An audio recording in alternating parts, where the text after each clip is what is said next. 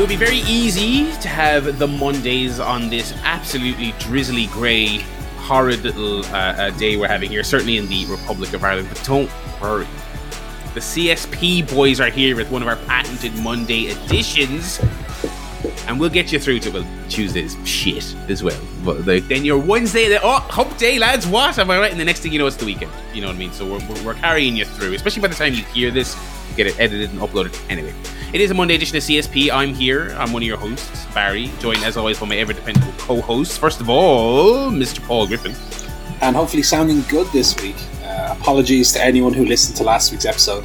I've listened to podcasts where people recorded with AirPods, and to me it always sounded good. For whatever reason, when I tried it, it sounded terrible. I mean, it was almost dipping a toe back into like the first hundred C S Ps. I, I couldn't listen to it. I, I hate it. I think one hundred's being very generous. Uh, on, on, when we think about, think about this way, that's less than two years into our run. Definitely oh, yeah, didn't no, have it sorted. No. Definitely didn't have it sorted. And I was the main culprit of that because I had awful internet and everything and just, oh my God. Yeah, our listeners, I mean, they could not give less of a shit about audio quality. We know that. They're not going to... Well, I do. So I'm yeah, hoping that I'm sounding... You take pride in your work. They don't take pride in what they listen to, which is great. They just, they, they're just like... I want to hear these boys just absolutely winging it with their tech. You know what I mean? I think, uh, like, I'm going to go back to my two thousand five desktop and my my bad uh, little internet dongle uh, for our, like, next anniversary special. Also with yeah. us, Mister Joe Towner. Hello, I'm also here on this fine, beautiful, sunny day uh, in these uh, island. In Ireland, this the two islands. They're on one. We're, I'm on another one. This one's sunny. There, that one's rainy. Is it we'll, sunny where you are? Huh? We'll probably get the rain tomorrow because it comes from that. It probably comes from the other way, so it passes I over. Woo, next, and then Europe. We're coming Meteoro- for you. Meteorology guff coming your yeah. way. Yeah, uh, it is fucking manky here. I mean, it has not felt like July at all. Same. Uh, how has life been, boyo? Slightly delayed this week. Right. Apologies, that was my fault. I was I was away, or not away. I was hosting people last night. Pump the brakes. Pump the brakes. Stop it. Stop it. Stop it. One. I have to open with the story this week. Okay. Oh. I don't have so one. I ha- one of the one of the best stories I think we'll ever have in the history of C S P. Oh. He bu- he bumped into the water gun kid again, and it, it hit him with like a super kick. I when I go to um, the, the shops here, the local Super Value, which mm. I'm I'm reliably informed they don't have in England. No, um, I have a few ways that I walk, but there's this one way where sometimes I see a little dog, give a little pat on the head. It's like tiny. I want to say it's half like a Jack Russell Chihuahua mix. Something. Oh, okay. I thought you were saying half a Jack Russell. That's pretty as well. Just the back half as well. um, so sometimes he comes out. He's a very, very timid little, you know, trembly dog. But if you kind of crouch down, put your hand out, and don't reach for him, put your hand out, he'll slowly kind of come up to you, and he'll let you pat him, and he's lovely. And then sometimes when it's raining, like uh, it is right this second, I'll sometimes see him at the window looking out at me, and I. I don't give him a wave or anything. I'm like, sorry, can't give you the pet today, buddy. But I'll sometimes see him and go, ah, oh, there he is. He's doing all right anyway. Um, so I went to the shop today, and actually I've been telling my brother about this dog. And every time, I don't know why, right? Every time my brother comes to me, the dog's never there. He's oh. neither in the window, he's not there for being pet. So it's almost like a Mich- Michigan J. Frog thing where I'm saying, listen, honestly, the, the frog does the, hello, my baby, hello, my doll. I'm like, there's this little dog you can pet. The dog's never there when we pass. Anyway, we're walking to the shop today. I say, what's the wager he's going to be there? Nah, he won't be there. He won't be there. We're passing by. Who comes around the corner? It's the little dog. Finally. Finally. The truth, the truth is out. I'm petting him. Oh, look at you, mad little thing. I'm like, well, like, he comes over real slowly. Give him the little pet on, this, on the ear. My brother's petting him. I only look up. He's in the window as well. Turns out, two dogs. Oh no! And you thought there was none. Most days there were none. Oh, I'm seeing God. double here. Four dogs that I like to give a little pet to, and sometimes I look at them through the window. Well, apparently I've only ever pet this one dog, and I've only ever seen the other fella in the window. Oh, wait, I didn't even make that connection. So you're like, so that you're like walking past going, how you doing, buddy? Can't pet you today. He's like, who the fuck is that? Who's this, Who's this fucking I, I, I, was pet, I was petting him, and then I looked at he was in the window as well. I could be like, what? Oh, dear. Uh, I had my oh, mind gosh. absolutely black. I couldn't get over it. It was all I was talking about. Oh, anyway. dear, dear. That was... So that was just in the last, like, forty-five minutes. That breaking happened, so. breaking so dog news. Fresh, fresh on my mind, yeah. Canine news. yeah. Could not oh, believe it. It was very exciting. Very yeah. mad, mad stuff.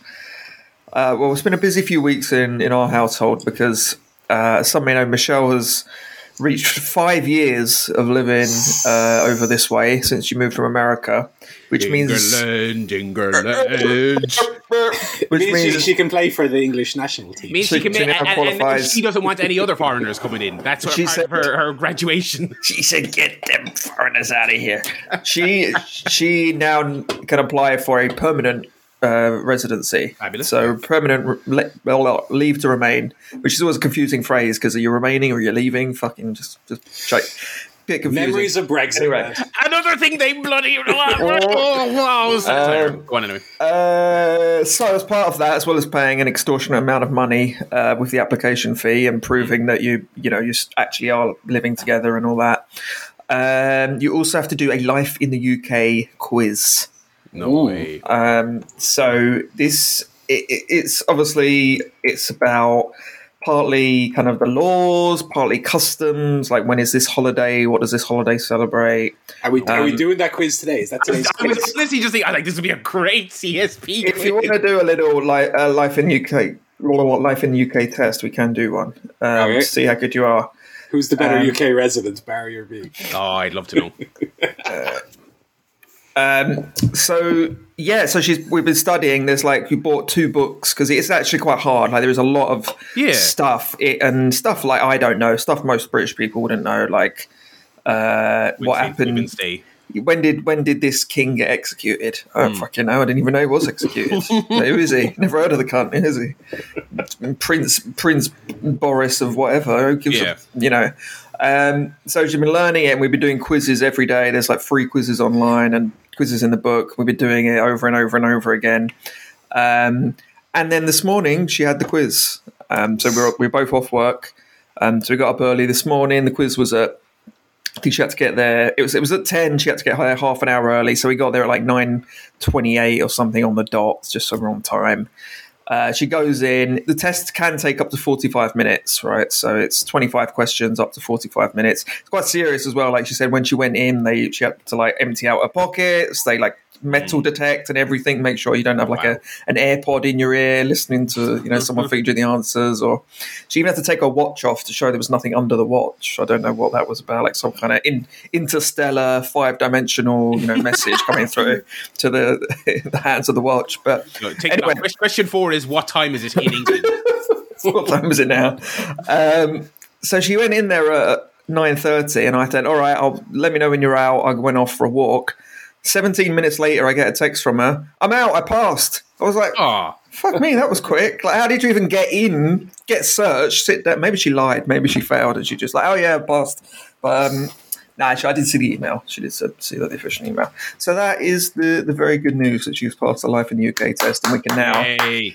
Forget all about uh, who Sir Steve Redgrave is and how many gold medals he won at the Olympics uh, and other things like that. Um, and then afterwards, we so we had planned. We said, all right, afterwards we'll go to the shopping centre, just have a little walk around, and then we'll go because there's a brand new Taco Bell very close to oh, this test centre. Yeah. So we're like, yeah, we'll go there for lunch. That'd be great. Of course, with her finishing the test at like quarter to ten. Uh, Taco Bell doesn't, Taco Bell doesn't open till eleven, so literally we walked past at about ten fifty-eight looking at this Taco Bell. It wasn't open, so we walked around the block for five minutes, came back, uh, we went in, we were the first customers as you'd expect. We were order, no, order number one uh, order number one ready uh, yeah. so, so yeah, and we had a lovely oh I love it, like a bit of Taco Bell love a bit of Taco Bell. It's the only thing is I always order too much because You know when you go to like your McDonald's or your K F C, you're going to get a burger, a fries, and a drink, right? Mm. You know, it's quite standard. That's what you're going to get. Or if you pull, you get two burgers, two fries, a drink, and a McFlurry. Yeah. Um, but you know, you know what I mean? There's a kind of set thing you're going to get. Um, but with, with the Mexican food, it's kind of like, well, you got your tacos, you got your burritos, you got your your uh, crunchy wraps. So it's almost like, oh, well, I need an extra taco. So I ended up getting three quite hefty tacos, one of which was um very much a burgers are the buns situation, because oh, the yeah. taco was made of fried chicken, so there's a lot of mince in your hand with the so, so the the, the, the taco was fried chicken, and then it had the filling like in the chicken, so the, the oh, taco God. was was like a, a chicken fillet. um I mean, it was quite tasty, but just very hot and greasy to, to yeah. eat, honestly. Uh, I also had the crunchy cheese gordita, which is that's on the Mount Rushmore of uh, fast food items for me. That is a, it's basically a, a thick tortilla, taco tortilla, with the crunchy one inside. So when you bite into it, it doesn't just crumble and fall everywhere. It's inside the, the flour one, mm. and then all the filling. So you get the crunch and the actual uh, tortilla as well. So it was delightful. Yeah, so we had a grand old time. Then we came back and I uh, did a lot of work in the garden. So it's been a very successful and productive day. Nice. Excellent. Um, do you want to do a quick test of the Life in the U K test? I am honestly fascinated. I honestly really do want to want to do it. Okay, so there's, there's on this one I've got open, there's twenty-four questions. So we'll we'll alternate twelve each. See who can see who can get through. They're pretty they're pretty quick questions. Um, okay. So which of the following is a fundamental principle of British life? Inequality, intolerance, extremism, or individual liberty? Paul. Um, are we are we answering what it should be or what it actually is? We, we want their their right answer. Okay, I'm going to say D. Uh, the good one. Uh, Paul, you're correct. It was individual liberty. Well done. Is that really um, one of the questions? Uh, okay. Question two, Barry. Yeah. Dunkirk is associated with which two events? The fall of Singapore, landings on D-Day, the rescue of three hundred thousand men, or, and small boats coming to the rescue. Which two of those associated with Dunkirk? Well, I never saw the film, um, oh, but I will say... I thought it was about a lad going into other fellas' dreams. Uh, yeah. Um, uh, uh, where is she? Um, the um, I will say D-Day and small boats. Oh, that's, that's incorrect, Barry. No, C and D. Uh, C and D. It was I'm C being kicked out of England as we speak. It was the re- the rescue of three hundred thousand men who were uh, trapped on a... beach, I think, or something. Yeah, and then the yeah, boats, yeah, lots yeah. of boats coming to it. Harry Styles and the lads. Yeah, yeah, all those lads. Uh, ooh, okay, back to Paul. True or false, King Henry the eighth created the Church of England when the Pope refused to grant him a divorce? I believe that's uh, true. That is that is actually true, yeah. He got a bit a bit naffed off. And I don't know if the term divorce was used back then, though. Was it just like an annulment that he, the Pope uh, gave? Yeah, I guess so. Modern, so I'm actually even more correct than the English, English quiz. Let's remember that. Okay, Barry. Who was King of England at the time of the Norman invasion in ten sixty-six? Oh. Was it Henry the eighth, Harold, Herbert, or Hubert? Harold. It was King Harold, yes. Oh, hell yeah. Yes, well done. So that's what, two one to, to Paul, I two believe. Yeah. Right. Paul. True or false, during Queen Victoria's reign, the French Empire became the largest empire the world has ever seen? No, that sounds false to me. That is correct. It was actually the British Empire, which was the biggest the world has ever seen. All right? So, just, yeah, just uh, four, four hundred million people there. Yeah, so, no, the right. French one was the shittest empire the world's ever oh, seen. Oh, oh. Um, Barry, which stories are associated with Geoffrey Chaucer? The Canterbury Tales, the Westbury Tales, the London Tales, or the Ambridge Tales? Canterbury? That is correct, Barry. Well yeah. done, well done, well done. Uh, what's next? Okay, which of the following, Paul, is a British innovation? The Turing machine, the telephone, the diesel engine, or the internet? Ooh. That's a tricky one, because I was I was nearly expecting an all of the above to come at the end. Well, Alan Turing, I know,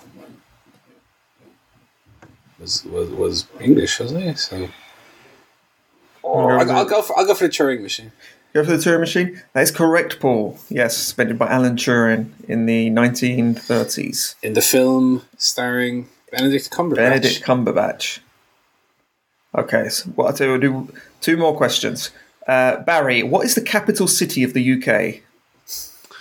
Hmm. Is it Birmingham, Windsor, London, or Westminster? I'm gonna. See, this part of me thinks this could be a trick question. It's actually well, actually, it's where the Queen lives. Just like, yeah, uh, but I'll say London. Uh, it is London. Correct, correct, Barry. Well done. And finally, Paul, what is the name of the U K currency? Is it the yen, the euro, the dollar, or the pound sterling? It's the it's the G B P, the Great British Pound. I'll just let me just check. It's correct. Well done. Well done. Well done, Paul. So you got you did pretty well. I think you yeah. both would have passed. Okay. Um, you know, we didn't even get into the kind of Irish history portion, which you'd probably do well at. That so. Would have been a bit controversial for this podcast. Avoided those ones. um, uh, which of the following nations were really just asking for it? Uh, Let's just say I now I now understand what all the orange stuff is about. I had no idea before, oh, but I do, I do actually get, I'm like, oh, all right. And um, yeah, that thing that always appears on the twelfth of July on my calendar, on yes. my birthday, I'm like, oh, I got it now. Cool. Yeah, Orange Cassidy is, is a controversial figure in, in Belfast. Oh, God. He wears the right. white t-shirt when he visits. Oh dear! Oh, oh dear. dear! Dear dear. Right. right. I do have an email before we get to oh, the, right. to wrestling. Let's do it. It's from my buddy Steven. Steven. Steven. Uh, best heel turns is the subject. He says, "Hi, Paul. This week was the anniversary of Hulk Hogan's heel turn when he joined the Outsiders to form the N W O." This is often considered the greatest heel turn of all time, and responsible for starting the period that led to the hottest, uh, the start the hottest period in wrestling history. Would you and the lads agree? What are your other favorite heel turns of all time? Interesting question, because like, what ultimately makes a heel turn good? Is it the the twist of the turn? Is it what it does to a person's career? Is it the mm. you know f- resulting fallout that makes a heel turn good, or is it just the fucking enjoyment of it? Because I would have first thing that comes to my mind is uh, is Mark Henry. I got plenty left in the tank. Okay. Salmon, yeah. The salmon coloured uh, suit on. I mean, I would consider that for for the individual segment itself. I think one of the one of the best done yeah. ones. Did it really lead anywhere interesting or have a long term effect? No, not necessarily, but. True. But in terms of favourite ones, that's one, that's one that I could revisit and get, right. get a kick out of watching his, where he's crying, he says, "Baby, I'm coming home." Oh, that's not tremendous. I have an answer that ticks all of those boxes, I think. Mm. Um, and that would be the Corporate Rock. Survivor Ooh. Series ninety-eight. Oh, yeah. Deadly Game! Uh, uh, uh, deadly Games! When, of course, the hero, The Rock, the man who had fought back against the corporations... Uh, Yeah, barriers, everything they've thrown at him, suddenly he puts on the sharpshooter, Vince McMahon, and signals for the bell, and the Corporate Rock is born. Which led, first of all, it was great, like a great twist. You've got to give it to the one good thing Russo did, you know, booking, that's all, in my opinion. Um, great, yeah, I really enjoyed it on the night, but then it did lead to the really good Corporate Rock character, which then propelled him into being an even better babyface down the line, yeah. and sparked off W W E's business with him, Austin, Vince, the whole yeah. whole in ninety-nine. It was fantastic. Yeah, I so. mean, him as the corporate in the corporation was only like five, six months. He was only, yeah. But I mean, I, I have such great memories of the corporate eyebrow, the corporate elbow, um, yeah. and then yeah, what was it after Backlash ninety-nine? He kind of turned back babyface. Yeah, I think yeah. corporate Corporate Rock is one of my favorite uh, favorites as well. I also like the beer money turn when he um, oh god so when he hit yeah. him with the when he hit him with the bottle yeah, yeah to win the title. That was yeah that was really cool. Best thing T N A ever did, I think, outside of the matches. yeah, like, it's like you know, those good, good angles, angle wise. Yeah. Um, Barry, have you got one? No, I think you've nailed a lot of the uh, um, the big one. I'll give I'll give one that's a favorite because it's almost so bad. But at the uh, was it the Bully Ray Brooke Hogan wedding when Taz slowly turned around? Oh, that was great! That? No, that's great. That was fantastic. So hot news. I'll also give, give a recent one because there was a wrestler who was a babyface, and I was saying this guy doesn't. This guy doesn't have it. This guy's cooked. Barry, what are you talking about? This guy's not entertaining. This guy's not good. And then one day he walked out with a turtleneck on and was like, you raised a piece of shit. You raised a piece of oh, shit. Oh, yeah. I mean, you were wrong anyway. I mean, you were already wrong about, about Mister Christian Cage. Yeah, actually, that's great. Beating up beating up uh, Jungle Boy in front of his, his, his family and berating him for raising him. Oh, God. Great stuff. The other one that came to mind... It, It was kind of uh, in one segment a face turn and then a heel turn is of course the Mark Henry John Cena uh, uh, moment, legendary. Um, you know, um, yeah, yeah. I think I think we've covered a lot of good bases there. Yeah, it's ironic because I, I feel like a lot of the the memorable stuff is is maybe more like really good babyface turns, Batistas and the like of the world. I mean, I, I think as well you got to give credit where credit is due with, with Roman Reigns and, and what they've done with him since he's turned heel as well. Yes, yeah. That big, I mean, it was such a weird, that moment was cool where he came back after being away for a lot of COVID, mm. um, obviously health concerns and stuff. And it's funny, it was a cool comeback and he speared the Fiend or whatever and he had that new shirt and he was like, oh, it's fucking sick, Roman Reigns is back. And it's, the irony being that like, early on in that comeback, you really felt like this is kind of the cool babyface he could have always been. Now mm. he's kicking ass and taking names, but that's his heel turn. But that's the whole thing. He's obviously then gone on to have like a legendary, you know, run. So well, the real the real heel turn is when it revealed. I think it was on Raw the next night where he's with Paul Heyman sitting next to him. Yes, yeah. Um, but anyway, here we go. Um, I mean, a Hogan at the end of the day will always be the big one. That's well, always as, yeah, as yeah. was mentioned in the email. Anyway, thank you for the email, Steve. Um, Thanks. All right, we get let's get cracking on, on, on the wrestling this week. We'll get we'll get stuck. I will say though, in in a follow up to uh, uh, an email I got last week, I do have in my possession, preparing for next week, my my Holly Bobs. I do have a copy. We're not a video podcast, so I'll just have to say it out loud. I got a copy of oh. Tomorrow and Tomorrow and Tomorrow by one Gabrielle Zevin, and this was a recommendation from new U K citizen Michelle. Thank you very much, Michelle. I'm looking forward to getting stuck in. I'm gonna have like as a minimal an electronics holiday as I can possibly have. I'm gonna just bring the old telephone for uh, photographs and whatnot, but mm. no tablet, which is where most of my reading is actually done. But leaving the tablet, leaving the Switch, leaving the Steam Deck, and I'm bringing this, and I'm bringing the Young Bucks book, and I'm bringing my Snowpiercer comics that Brona got me, and I'm just going to sit by the pool and the beach and read, read, read, baby. So thank you very much for the recommendation. Michelle. Thank you, Michelle. Can I say, before we look at the, the uh, results from the wrestling, go to F four W online dot com and look look at the top headline. Okay. F four W online dot com. Uh, Undertaker protects Michelle McCool from shark and beach encounter. What? This is posted four minutes ago by one Ian Carey. I'm, I'm not familiar with his work. The Undertaker nearly went one-on-one with a shark recently. On Sunday, Michelle McCool posted to Twitter about an encounter the couple had with a nurse shark close to shore. According to McCool's post, she texted Taker upon seeing the shark, and he rushed out. I haven't seen that man rush in about fifteen years, so I don't know what she's talking about. Uh, he is shown standing between his wife and the shark in a video of the incident. Guess I wasn't big enough to scare him away, but you are. McCool can be heard saying in the video, I have got to see this video because there's no way. It's under, underneath. He's just wait. standing. Okay, he's just standing in the water. Oh, wait, hang on. Okay, let me. Why is this a story? Wait, and she's like barely in the water. Like she's up to her ankles. And it's like, okay, it's it's a shark. Walk two more steps onto the on the sand. I would say uh, I mean it's more... big and scary, don't get me wrong. I would I would shit myself, but I wouldn't text to the Undertaker about it. I, I, th- I think a better headline would be Undertaker and Michelle McCool see a shark. And it wouldn't be the top headline on F four W. I'm glad she posted videos though, because if, if it was just if if the story was just recounted without evidence, you know, in ten years it would be, well, of course, you know, you remember I I wrestled a shark once. So yeah. I, I hit it with a hit it with a tombstone. Yeah, you know, hit it hit it with the snake eyes on some reef. You know, uh, that's great. He did the big dive out of the ring. Into that is a great headline. That is a great headline. Um, anyway. Oh, wrestling, wrestling this week. Um, out of curiosity, is anyone still watching Rampage? I, did, I didn't bother. Although the Elite were on it this week, so you know. I, w- I was going to. I didn't get around to it. I might still watch it though.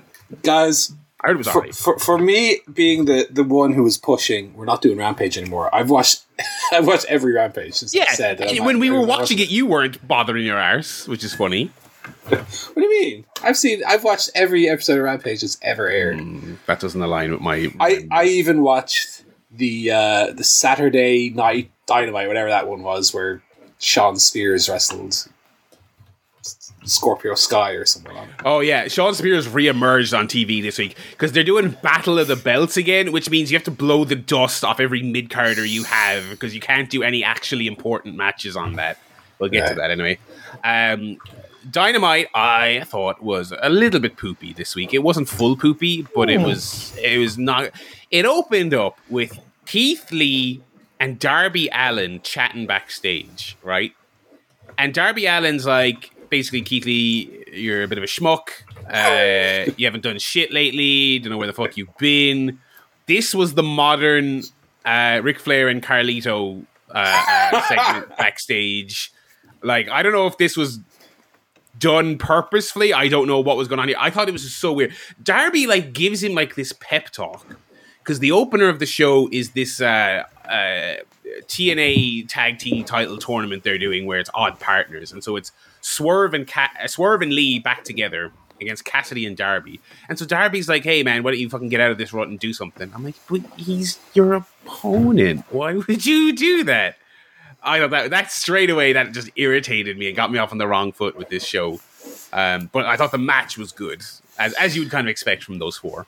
I will agree in the sense that I wasn't as annoyed by it as you were, but I think A E W does too much.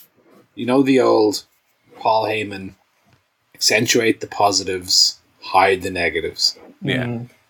I think they need to go by that mantra a little bit more. Like you had then. Uh, Um, a few weeks ago, the uh, M J F Adam. We're going to get to M J F Adam Cole here again in a minute, but M J F Adam Cole, where they're like, "You're, you look too skinny," and Vince McMahon like thought you were a manager. Yeah, and well, you're on the juice, and blah blah blah. Yeah, and it's like, well, why are you know why why are they each burying each other and then both look like shit at the end of it?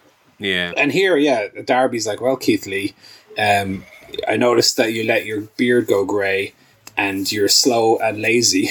Why don't you be good instead?" You know, and, yeah. And so, like the so match, I picked up so uh, the latest Power Slam magazine earlier. Oh. It was a treat, and um, they made a very similar point in, in that magazine about the Adam Cole M J F promo, and and whether it's counterintuitive, and also Tony Storm doing something very similar, kind of burying the whole women's division. And it was, ah, it's a fair point. It's a fair point. Yeah. Yeah. Um, Yeah, and it's just, it's like, and the funny thing is, I thought the match was good. I thought Keith Lee was good. Is that they did really emphasize. So maybe it was maybe, the best performance from him in a while. Maybe this was a bit of a reset for the character, but then he lost. And I was like, I mean, look, you can you can get over in losing. That does happen. But I'm just kind of like, I don't know if I'd have the guy lose after that whole little, after drawing attention to the fact that he's not on fire currently. I don't know. Um, but it was good. Anyway, it was You're right. It was strange timing to do that segment for him to then lose. Maybe they had to give some justification for the Keith Lee and Swerve team to kind of try and work together. Yeah, know, but. yeah. And the funny thing is, like, on the one hand, I feel like they should just move on from it because it was such a it's such a wet fart. But I, I want them to go back and like properly finish the Keith Lee Swerve feud because I know those two can have a great match. I really mm. didn't like how it all played out previously. Um, uh, but on the other hand, I'm just kind of like, ugh, let's just move on. It's just, do you know what I mean? It's just, it's. I feel like it's just weighing everyone down at this stage. Mm. Um, I think they fumbled that. Just whole do angle. the match and get it over with. Yeah. Just do the match, and it'll be great. It will be great. You've you've five hours of T V. Do that match on, on one of them. Um. Uh. So yeah, that was the uh, that was the next chapter in their stupid. No brackets for this tournament as well, which is such a another. That's my Paul's nitpick of the week. There is that they like. drawing these teams on the fly and no brackets, and it's just like, ugh. Anyway, I'll stop complaining about that. They had a Nick Wayne uh, hype package, which is really good. I mean, you know, A E W does not really have a developmental per se, so they, but stuff like this is kind of their real from grassroots, from the beginning. Mm. Do you know what I mean? They're, they're, they're obviously scouting the... I mean, Nick Wayne has a connection to Swerve and Darby, so that's not quite... But with, like, Billy Starks as well, it's like they have their people on the indies, you know what I mean? Getting a look at the... The, the teenage prospects and, and, and making sure they're they're right at the door when those people turn eighteen or nineteen to sign, because which is obviously W W E does that. You know what I mean? You have to you have to be on the ground level. So I, I thought this and, and and a really good personality profile, explained who his, his dad was and stuff. Uh, I thought this was really really well done. Yeah, really cool. Um, assuming they actually like follow up with it. Mm, I'm yeah, sure I'll have an, I'm sure I'll have a big debut and it'll be really good. He might even win that match against Swerve or have mm. a really impressive loss, but then will he go the way of Hook and just kind of pop up once every few weeks in a match? Tony yeah. Khan, I'm begging you, brother, just follow through follow through with things, yeah. you know. Let's get a bit of consistency for sure. Uh, speaking of Hook, we did get the uh, kind kind of like a, a, a rerun of, of last week's angle where like Jungle Boy pulled into the, the, the building and Hook chased him off, and he jumped back in his car and immediately left. The, I, I'm going to call it now. I'm going to call my shot. This is going to be the next version of Sting chasing off Team Taz and the um, uh, the Outcasts spraying a babyface woman before another babyface woman makes a save. This is the they're going to do this like ten times in a row. They're going to have Jungle Boy escaping in a car, like, because they're going to draw out the match and do the match at a later date. Mm-hmm. You're, you're going to get a month of of uh, Jungle Boy like being on the show but not doing anything because he leaves the building running away from Hook. That's my that's my call here. Probably a good one. Um, we had uh, interesting Guinness World Record attempt here on the show, the longest match of all time. Uh, we had uh, the Acclaimed and Daddy Ass against. Now they're not doing a random trios tournament, but it was the Bollywood Boys, the good old Bollywood Boys. You know, good to see them on, on T V, and the Blades. Um, yeah, well, the Butcher was busy. The Butcher was in was in the tag gimmick, which is fair enough. But yeah, I suppose they're like, look, we'll give you we'll give you a date, pal, since your since your partner's working. Um, this. This was a real Rampage match, and like I said, it, I felt like it went forever. Um, I know they don't do a lot of squash matches on, on Dynamite, but obviously this is in service of setting up, I'd imagine, a trios title match down the line. Just have them, just have them do the do their just have them hit their signatures on these guys and have a sixty second match. I don't think they needed to like mm. go as long as they did.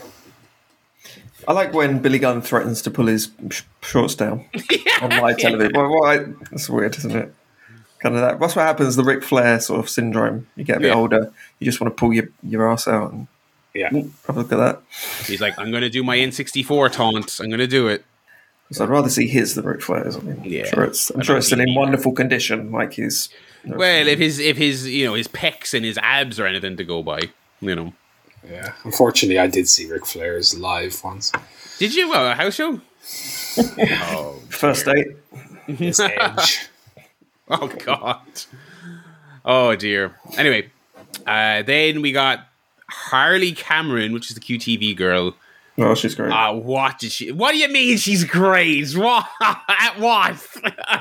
I tell you... I tell heat you, magnet. Heat Joe, magnet. Joe. Yeah. You're right. You're right, brother. What's on the money? Yeah, heat magnet, baby. She's getting heat. I will not. I will not deny the woman. That. But not in a way that's like Vicky Guerrero. She's like good. She she can. She she's can sing. Better she than got Vicky a great Guerrero. Look. I would never. I would never say otherwise. I, I think she's got big things in the future. She's got big things ahead of her for sure. oh my God! What bad. is what is this?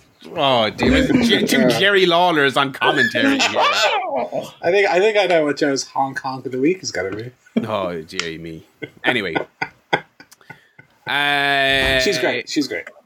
You had clips of Eddie Kingston winning the New Japan Strong title. That was nice. Uh, Moxley promo on Kingston, so they're going to keep that whole thing going. Jeff, no, yes, Matt Hardy and Jeff Jarrett are uh, the fucking team in the tag thing. Oh, the acting in this segment. Jeff, like my brother. Did anyone not immediately think Jeff Jarrett? Like, it was so, uh, oh, oh, your partner is Jeff. It's like, of course, like, oh, God. Anyway, I've seen enough Matt Hardy to last me a lifetime. Um, We got um, uh, what was it? Jericho, a new Jericho segment where he's like teasing the next chapter of his career or whatever the fuck. Uh, big baby face in Canada. Yeah, are, they, are they starting to phase out the J A S a little bit? Seemed like it. That seemed like the thrust of the of the promo. So basically, Callis came out. Callis came out with his like, um, uh, like you're entering combat in a horror video game music. Like when when that music is still playing, you haven't killed all the enemies. There's one still back that you have to go finish yeah, them yeah, because yeah. the the tension music is still playing. It was very weird. Like it's different. So like, I kind of liked it. I like it. I like it. Uh, the short version, he said, "Look, why don't you join my stable?" And Jericho's like, "I found stables. You want my answer?" And he goes, "Maybe." Oh, that was so lame as well. You know, you want my answer? You want to know if I'm going to join? You want to know? Will I tell you now? Am I going to say it? Maybe. Oh, lame.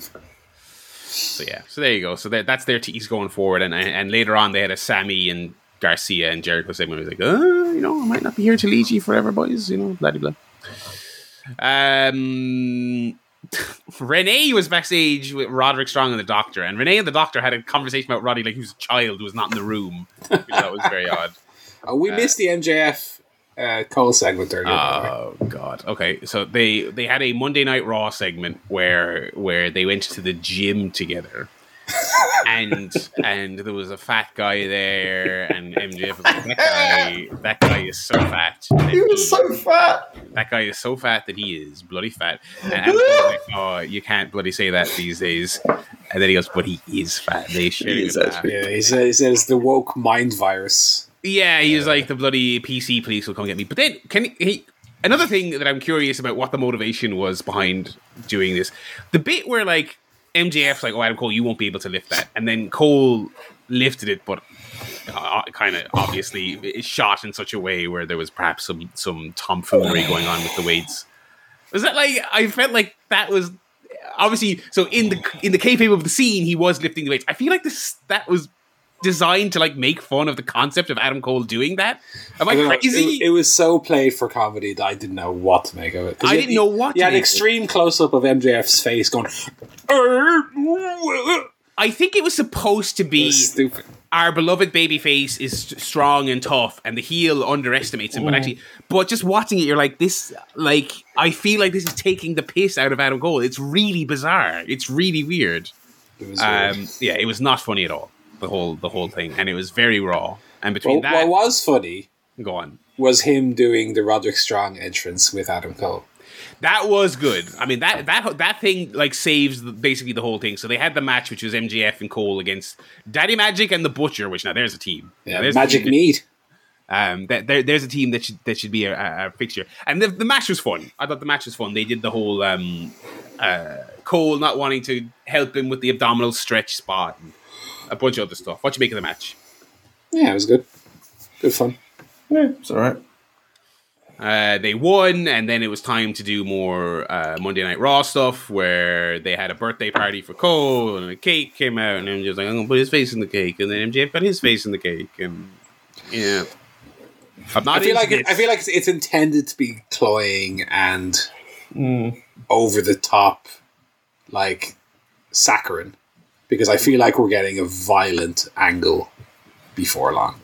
Yeah, I, I yeah, I assume M J F will like kill him at some stage. Exactly. That's the, uh, that's what it's got to be. It's got to be. It's so over the top, and it's oh my god, we're buddies. I, I'm gonna put his face in the cake, ah. And then it'll eventually get the like fucking Sabu spike out. Or I, was, I was also about to say like a railroad spike. I was like, yeah, M J F's gonna like stab him in the head. Um... We got Britt versus Ruby uh, in a rematch from last year's Owen Hart final. Uh, a match that last year's one was was pretty good. I don't know what happened with this one. Uh, not, no, not not great. Unfortunately, I thought it was all right. Maybe I wasn't paying attention, but it was it was a bit sloppy. It was a bit sloppy. Yeah. yeah. Uh, somewhat surprised at the results. I mean, I guess not because it's two baby faces on the other side of the bracket, but. Mm. Uh, it seems like they are not. It seems like they're.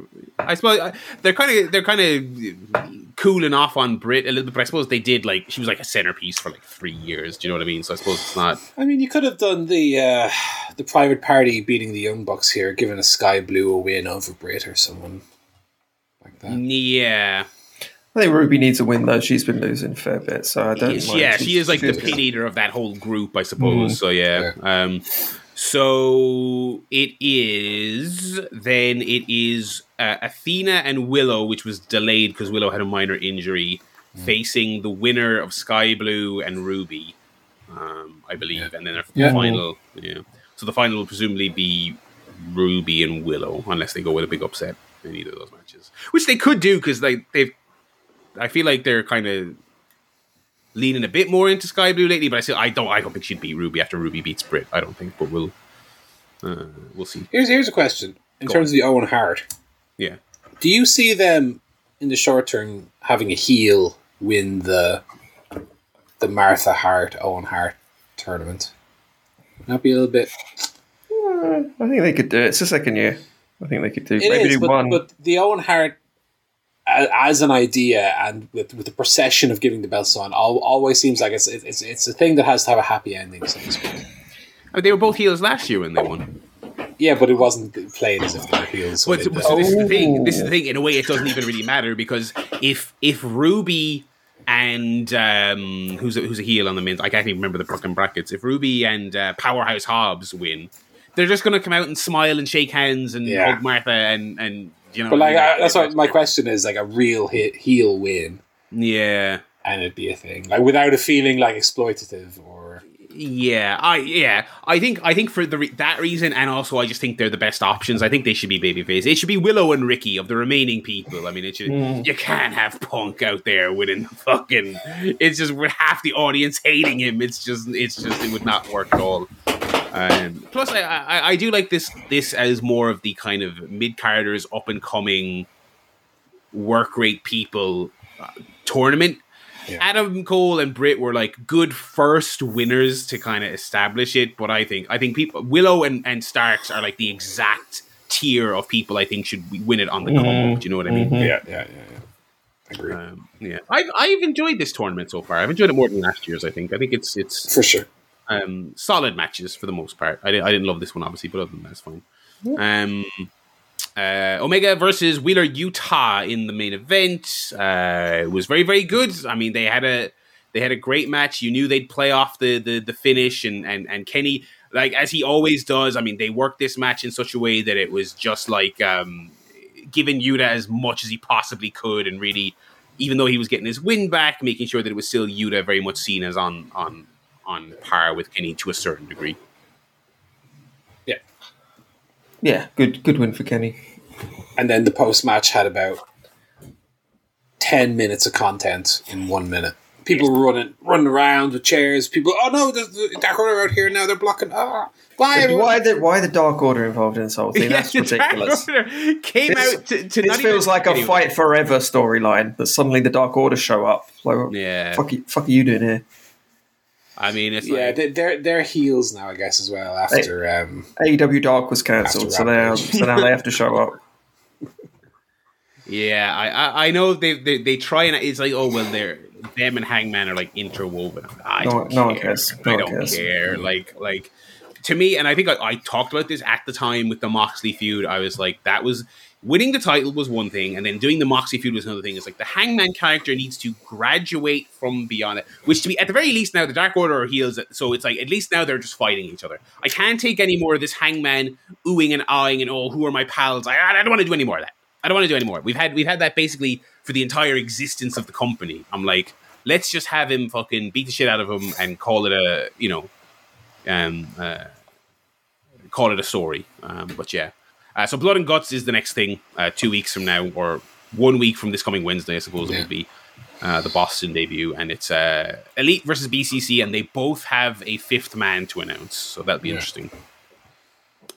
Um, we'll see.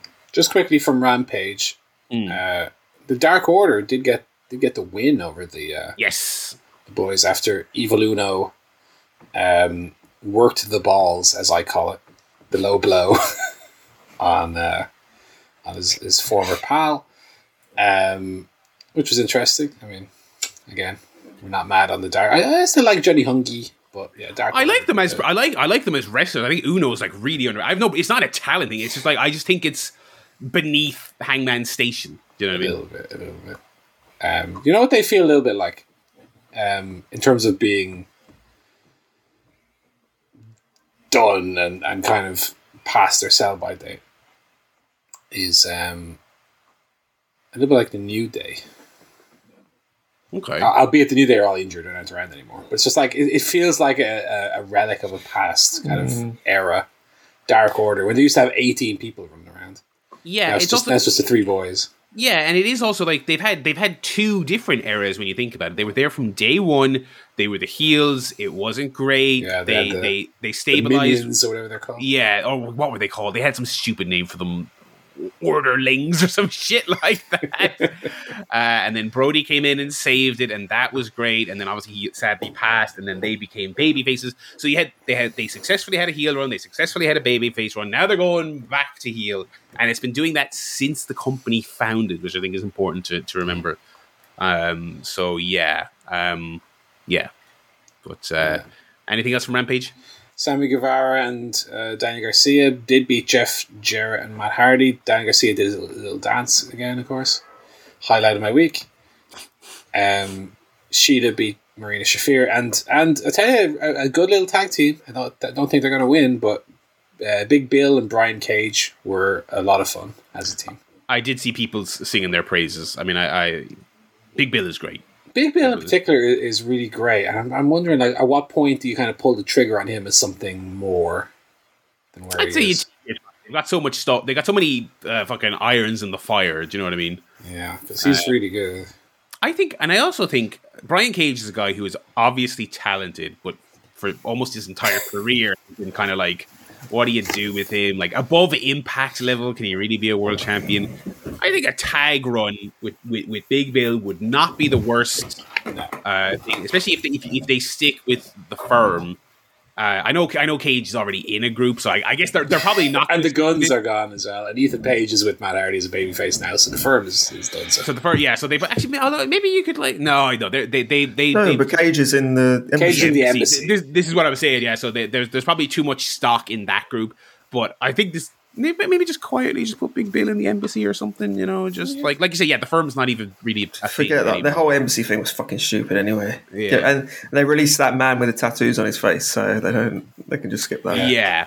Yeah. Although they got Prince Nana in, which is good, you know, so... Um, yeah, that's it. Uh, what about Collision? Oh, baby. Ooh, Collider's Ooh. in the house. I was back to I was back to watching it live, and what, what, a, what a good decision Ooh. that turned out to be. Oh, baby. I what mean, I, te- I tell you, I, I, I haven't been the foremost F T R respecter. I've I liked them, I've disliked them, I've been in the middle on a lot, but I mean, they, they, man, that was a great match. Press man. F for respect. And the Lots same for the, the same for Juice. Juicy and uh, uh, and uh, Juicy Juicy J and and Switchy and Switchy yes. Boy. Um, Jack, what? Because we've been, we've been the same. We've not been big on them.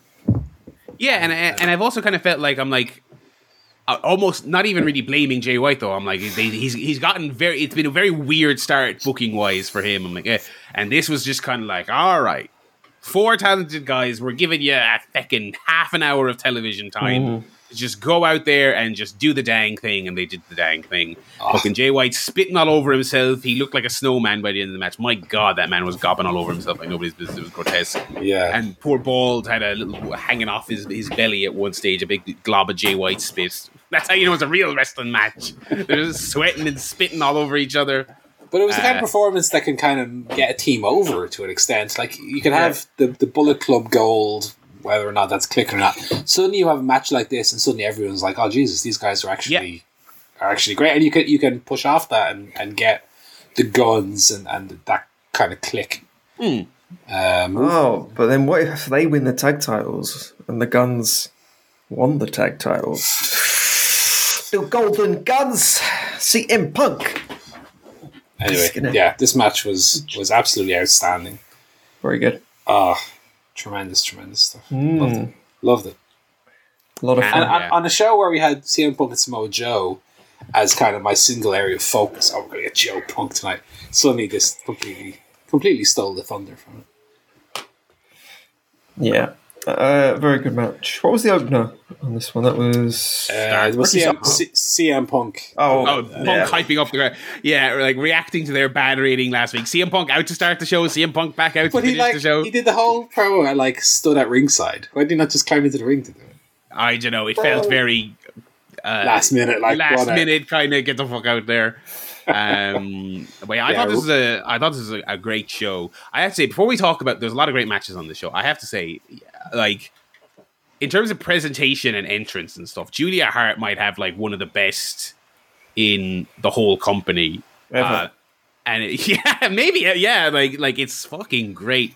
And it's funny because I feel like House of Black in general, like I like them. I think the matches are good. I think the promos are like Malachi Black had one on this show, and I was like, it's, it's a little bit, it's a little bit Bray Wyatt. It's a little, that's exactly, it's a little bit Bray Wyatt. But I think, I think like when she comes out for her singles matches, it's so cool. It's such a well done thing, and I think overall they're they're good. Like I don't think, I don't think Black's spooky promos, I don't think they they massively derail the act or anything. But I think she. You know, um, her. I mean, what a, I I never thought that when they did that thing where she got she was the cheerleader who got the mist. I did not think it would lead to her being the the like the, the centerpiece of the act, but it's really cool. Um, she she she she beat a, a local like it was nothing. They had, they had to they had to like figure out I guess a last second match when uh, Willow was hurt. Um, uh, on, on the other matches though, I thought. For this was this was the Regina show, which had about eight hundred tickets sold until about last week. It was not looking pretty. For all that said, I thought the crowd were great. I think I thought they helped the Bullet Club match, and like Starks and Hobbs had like a really just a basic, in a good way, not in a, not in a derogatory, like a really just solid basic match. Hobbs just beating on him and beating on him and beating on him, and I thought the crowd really elevated it a lot. They were so there uh, for Starks, and I thought that match was just a really uh, fun, like I say, basic in a good way, really fun match. Yeah. I like the Q T Marshall interplay. Yeah. He's, the argument, because you can imagine being so frustrated. Get down off the apron. I'm just trying to help you. I'm just trying. Yeah. That, that was all very funny. Also, him arguing with with Aubrey. And then the post-match where he's trying to explain. That, that stuff was all very good. I will say, if I was to really nitpick, because I did like the match as well, uh, for Ricky to stop doing that springboard D D T, because I've seen him not do it correctly more times now than I think I've seen him hit it. Where he oh, doesn't quite catch the rope, oh, his legs are hanging. Oh, yeah. oh, can't get over. Yeah, I, I'm with you. Although this is one of those weird ones where because they were working over the leg, it like it. Yeah, yeah. Even the commentary kind of was commentary saying, oh, he's powerful angle. enough to. But yeah, it's yeah, it's a bit, it's a bit dodge. Uh, and I guess they're, I guess they are maybe not right. They're teasing that, that Hobbs has had enough of the Q T V. So he just, it just feels like. Well, he, he he he hit Arizona with a big old spine buster. So. Yeah, but but then your girl Harley, she stopped him from laying out Q T. So Q T is still. I I I, mean, I, I, I, I was transported back to two thousand. I was like, hit her with the big spine buster, brother. uh, no. Actually, yeah, Rona was asking me, was that going to happen? I was like, no. If we had Jim Ross on commentary, you get that Jezebel. He has called her a Jezebel, I'm yeah. fairly sure. He, he's to be fair, if you're going to call one woman a Jezebel, she yeah. fits the bill. Yeah, although I think I think I think he's broken it out for a few of the ladies on the roster. Yeah. He only, you know, he he's, he he knows that he hits his uh, his high spots. But uh, yeah, I, I think they'll probably drag this out a little bit because he didn't put hands on Q T, so. They'll no. probably uh, they'll probably do like this exact not this exact but they'll do a version of this finish again where he fucks up again and and he comes closer to doing it or something. I don't know. I I I, I think Hobbs is a weird fit for like this comedy group. Do you know right. what I mean? It's it doesn't seem like it it, it it doesn't seem like his vibe. But um, what else is on this show before the main event? Um, uh, Mir- a Miro another Miro promo backstage that I just yes. love. I love these promos. I think he's so good. Daratima. The, well, oh, you mentioned the devil at one point, which is mm. interesting. Just, just interesting. I don't know. He, me- he mentioned the flexible hot wife. Did, did double jointed wife. Yeah. I like. I, I like. That, I, yeah, and I, I love that the, the, the promos are all very serious. You know, mm. my God, you. I look at you, and and then he'll just throw in, and my smoking hot, double jointed wife. yeah. But like totally serious, he plays totally straight. Mm. He's great. Come on, let's get Miro and a storyline. Get him doing Give something. Yeah, I'm like, all right, we, we, we get the point with the we get the point with the squashes. We've seen it. Okay, we get it. We, I've seen we I've watched Miro do that match for eight years at this point. If you want to include his W W E career, like let's let's let's, let's have Miro come out and fucking cost punk the tournament. I'm doing something. Yeah, that'd be great. That'd be a great feud. Um, yeah, I mean, so yeah, let's let's get cooking with uh, with old Miro here. We love Miro. Let's do a bit of Miro, please. Uh, yeah, so we uh, Scorpio Sky versus Andretti. This is a, so they're they're kind of trying to re reintroduce Scorpio, and I guess as a pretty plain Jane babyface, just came out, had an okay match with a with Andretti, and shook his hand afterwards. What uh, what was with the whole? Okay, we had the whole promo from Scorpio Sky where he's like, I'm back. When I was around the first time, it, I wasn't being re- truly me. I didn't have the full, the proper confidence. I wasn't, full, you know. And then he comes back, he's the same character. He wrestles exactly the same. Same persona. Like, what's different about him? It's I think I, I, I think that was like a cover for like, um, uh, last time you saw me, I was a heel. you know, uh... Yeah, I was hoping that we're, you know, to give the benefit of the doubt, I was hoping we we're going to get a bit more of a repackaging. Yeah. But we haven't done. He's, he's the same character. It is what it is. Yeah, yeah, we'll see. I mean, we'll see. Uh, uh, and this this is the part of the show where I kind of realized, for better or worse, I think, you know, it, I do like um, uh, Collision's, like, it is very, early on, we were critical of it feeling a little bit like Dynamite on a Saturday night. But the pace of this show is way different. Yeah. It is very slow, long matches, and Dynamite is already a long match show. You can never fault the amount of wrestling time on Dynamite, but this one, like that Bullet Club match, was super long. They're op- they're opening with the promos to establish the main event, and it's pretty straightforward match. Very simple backstage interview, lengthy match, uh, uh, a promo where it's just a just a guy talking to the camera, just Miro just talking to the camera. You know what I mean? I, I think there's a very kind of conventional, old school structure to things that I like, and that means if you're you take the rough with the smooth, that means when you're you're reintroducing a guy like Scorpio Sky, he has to go out there and have a cold match with a jabroni. I mean, that's just the way it is. Um, but yeah, um, and that led us to Punk v Joe. Very good, which was great. Shock of shocks. Yeah, I do feel like it could have used another minute or two at the end, mm. but I thought it was very, very good. And oh, and I mean, we we got finally what we'd been begging for. A hot angle to close out the show. Yes. To get you coming back for more. So actually, we talked about Miro just a second ago, but obviously Samoa Joe Punk looks like it's going to be the direction. Um, oh, he went for the handshake. Oh, I got the show. I was like, and everyone, everyone like goes crazy for it. It was like, oh my God. Rona jumped out of her seat. She hates C M Punk with a fucking passion. And she was like, she was like a Canadian in spirit at that moment. Because the second he pulled him in, she was like, ah, get his ass. Oh. That is great. Oh, Joe is so great value. You, sometimes keep it simple. The simplest angles can be the most effective. Yeah, and that was the but, match as well. I mean, it, adjusted yeah, for T V good. time. It was a very quintessential Joe Punk, simple but effective match. It really mm. was. Very, very good. Um, I would have liked. I would have liked Joe winning just because I feel like he's he would be a great final for for Ricky. But also, they, they, they did it in such a way where, you know, Joe, be like, you know, they'll definitely bring up the fact that he didn't like defiantly, you know, G T S Joe and pin him clean in the middle. You know, they'll they'll reference that. I'm certain of that. Um, yeah. So uh, and that's yeah. So you're a very you're strong show. Very yeah. strong show. I liked it at the end as well. Stark's kind of looking down at Punk, but didn't kind of come down and help him. Kind of looking on. Mm. A bit, so.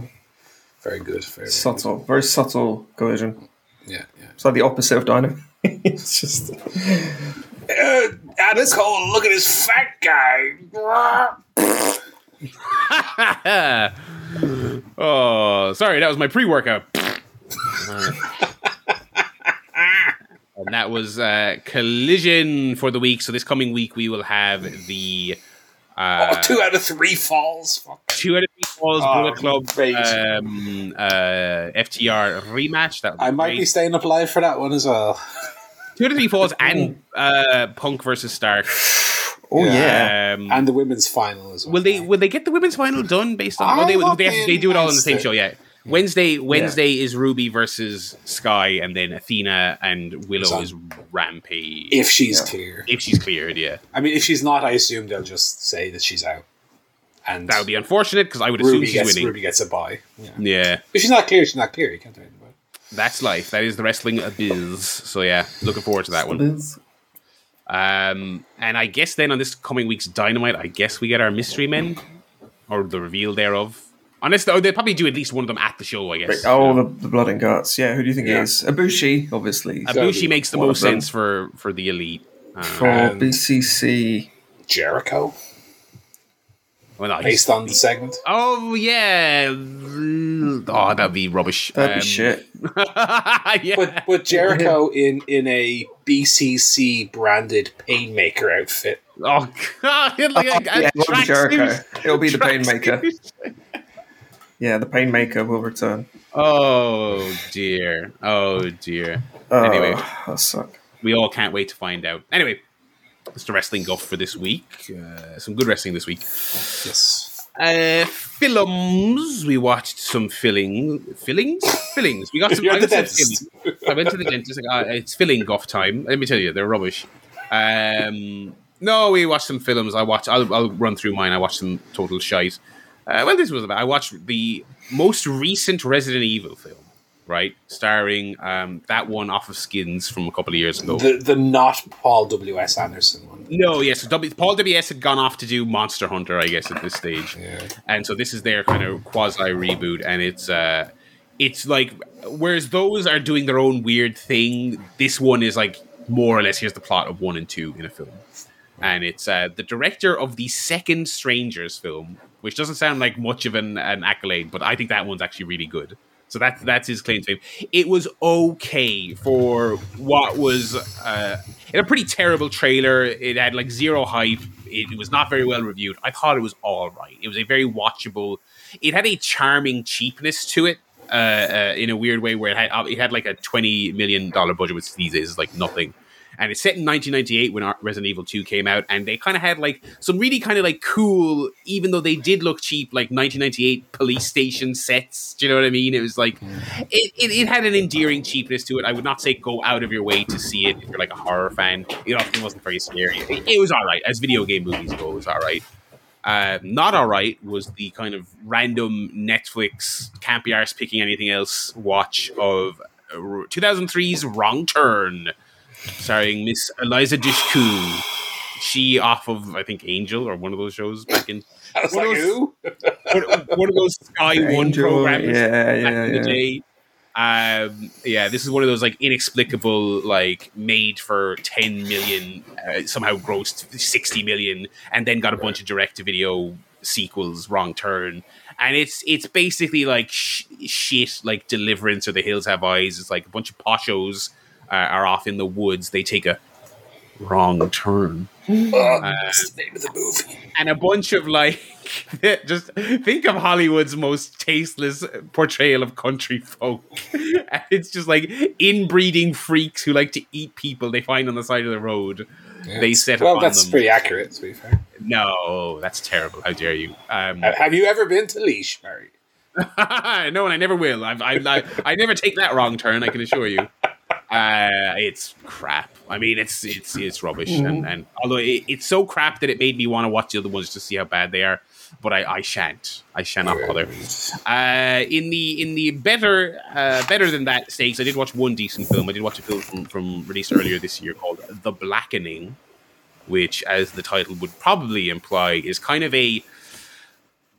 It, it, this sounds like an insult, but it's like it's kind of like what if there was a good scary movie film? Uh, it's uh, but it's a, an entirely black cast, and I think the, the subtitle for the film is like "We Can't All Die First." So it's it's it's a oh, extre- extremely self-aware horror comedy satirizing horror in general, but specifically the portrayal of black people in horror movies, and it's very funny. There's plenty of laughs. Like with the scary movie comparison, it's incredibly cheesy at points. Like it's it's it it's it's very funny, and it's making fun of a lot of genre tropes in a lot of ways. And then it's also very very basically slapstick in a couple of ways that I did also enjoy. It's good. It's worth a watch if you like your if you like your horror comedies and your horror satires. It is not it's not going to trouble Cabin in the Woods at the top of the list, but it is a uh, it is a very easy ninety Ooh, minute. I'm gonna uh, watch Cabin in the Woods again sometime. Before you know it, it'll be October. It's been a while. I know. Fire it up. I see. Yeah, the Blackening. It's, it, it was good fun, and again, that, that was a ninety minutes in and out as well. Uh, uh, good fun on that. Um, it also kind of r- reminded me, and this is like your your mileage will extremely vary in this regard. It reminded me a little bit of Bodies, Bodies, Bodies, which we talked about on this show a couple of weeks ago. I've seen it in Joe. Paul, did you see that? No, me and Joe saw that. And I know mm. Joe wasn't high in it. I liked it, mm. and I think we probably have a similar divide on this one, where it's kind of. I think it's like making fun of a lot of like modern like Twitter people verbiage, mm. but it's flying very close to the sun where you might not think they're making fun of it and just, just be irritated by it. Do you yeah. know what I mean? It's yeah. it's it's walking that line. Um, so uh, so yeah, approach with caution, but I thought it was very funny. Um, and that was all the films I saw. What films did you boys watch? Uh, just the one for me, just a rewatch. So. Um... Ahead of seeing Indiana Jones, the new Indiana mm. Jones on Wednesday, uh, we watched Raiders of the Lost Ark, the f- original mm. Indiana Jones film, um, and it's very, very good. It starts off with the iconic sequence with the big stone rolling down the thing, and yeah. he loses his whip, and he's like, oh, the whip, I've got to get my whip. And then um, Alfred Molina's there, and that's all good. Um, it's really good. He follows a very similar template to the first film, you know, you start to see in once you watch it. Um, I don't think it's a, a, anywhere near as good as The Last Crusade. That is my that's my feeling on the movie. I know a lot of people love it, but I I think that one does the globe trotting so much more. Like they, they go all around the world, all these different countries. This one's actually quite contained to sort of one, mainly to one location. Um, but it is it's a lot of adventure. I like the, the romance uh, aspect of it. Um, Yeah, it's, it's, it was very, very good, but uh, not not my favourite. Okay. Well, my favourite's Temple of Doom. Um, well, I, but but with the caveat of I'm going to rewatch the four yeah. originals before I watch the new one. And I haven't started yet because I've been watching something else we'll get to in a second. Mm. But yeah, I, I always liked um, Short Round and Harrison Ford looking through the little hole going, we are going to die. Uh, and Temple of Doom, yeah, like I, I've always enjoyed eighties high fantasy, your Legend, your Labyrinth, Willow. And Temple of Doom felt closest to that to me. Okay, yeah. But maybe upon revisit, I'll go, oh, Temple of Doom is actually a big pile of shit. And uh, Last Crusade is the best one. It's been a long time since I watched them, though, so we'll see. Did you like at least the bit where their like faces melted off? Of course, yeah, yeah, great, yeah. yeah. I mean, that's uh, a classic. Yeah, those effects are a bit. Uh, I'm not sure. You know, they're a little bit. In a kids, in a kids movie. What? Kids are kids movie. Well, well Nazi's faces melting off. That's, that's my. Kids, well, my it? point is, you wouldn't have that in a in a family movie today. Indiana Jones has always been a, a, a family movie. Oh, definitely. Yeah. A fa- I'll give you a family movie. And then people's um, faces melt off the end. Yeah. And, and then the Nazi's face melted. That's, that's, that, if that doesn't happen at the end of every film, then it's yeah. waste of it time. Is a weird, it is a weird trade-off now where family films are slightly more mature in some ways where, where like a Pixar movie is like, mm. and it's okay to be depressed. Yeah. But in the eighties, they were mature in like, and then the faces melt off. Yeah. And then Indiana Jones went, shit. Yeah. Oh, damn. Depression. I just fucking melted a Nazi's face. That's our one fuck we're allowed to. um, I watched five movies. Go week. on. Oh. Also in preparation of watching a new release. Yeah, so I reviewed Mission Impossible last week, the first one. Let me quickly revisit. It's fucking great. It's slick. It's smart. Yeah, great action. Um... Has its own very different feel to Bond. Definitely stands out as its own. It's a little bit smarter. It's a little bit more slick. De Palma's direction, excellent. Some great shots in there. Great uh, De Palma focus shifts and stuff like that. Love yeah. the first one. Then we go to number two. Mission Impossible mm. two. John Woo yeah, uh, directed, which um, in retrospect might not have been the best choice. It's It's very of its time. Is the kindest I can kind of be of it. It's it's very Matrix-y feeling. Uh, Tom Cruise does about seven backflip kicks in it. yeah, yeah, yeah. And there's a lot of silliness. Um, uh, Tandiwe Newton is in it as well. as a kind of love interest. Yeah. I don't feel like they ever have a ton of chemistry either. No, and it, like, it's so central. Like, if you've not seen, if you've oh, only it's seen almost the most, a romance film yeah, more than if you have not, if you've only seen the most recent Mission Impossibles, like for ages I'd only seen one and then the new one. So I I talked about this a few weeks ago. I watched one time.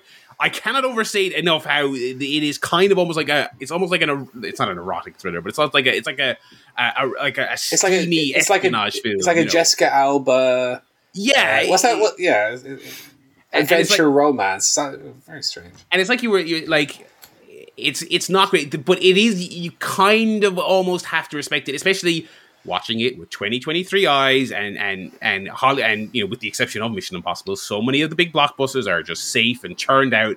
And then John Woo back then was like, I want this one to be like a romantic movie. John, please. No, John, just we brought you, you you're the guy who did the slow motion through the air with the birds. Yes. Um I've I've wrote I've written a deeply sexual film. Um, that I kind of, like I will say it's, it's very weird in a in, in a not great but kind of interesting way. Yeah, I think at the end of the day, it's it's the easily the worst one. It's uh, it doesn't quite fit as a Mission Impossible movie. Nope. All the rest of them feel more or less the same. It almost feels like something that was retrofitted into a Mission Impossible movie. Yes, like John Woo had this script about this action movie with romance, and oh yeah, we, we have we need you for a Mission Impossible. Okay, we'll, we'll fit it all together. Uh, so yeah, unfortunately, I'll give a thumbs down on Mission Impossible two. Yeah, uh, a two-star movie if ever there was one. Uh, then we go to Mission Impossible three. J J Abrams takes the lead. Uh, again, again, a film that's uh, notable for being just the most straightforward and solid, yet kind of bland one. Like it's good, mm-hmm. it's good, but. It's not got a lot to it. It it doesn't have the crazy action of the later ones. It doesn't have the slick scripting of the first one and visual look of the first one. Abrams got a very straightforward, safe visual style. Um, and even Philip Seymour Hoffman showing up, I felt like he was kind of underserved by the film. He's not got enough to do in it. When he is, is in it, he's yeah. very good, but he's not in it enough, and he doesn't have enough to do when he is in it. But it was like yeah, it's solid. It, it's it's certainly the most consistent until you get to the much better ones. But it doesn't have the highs or the lows of the rest of them. It's just the most mm, three star of them, I guess. Uh, we then come to F- Ghost Protocol, Brad Bird, and this this is the film where Tom Cruise sat the director down and said, "Lad, don't worry about it. I'm gonna just gonna fucking do a load of mad shit." And that'll be the film, okay? This is the one where he climbs on the outside of the Burj Khalifa. Yeah. Uh, like a crazy man.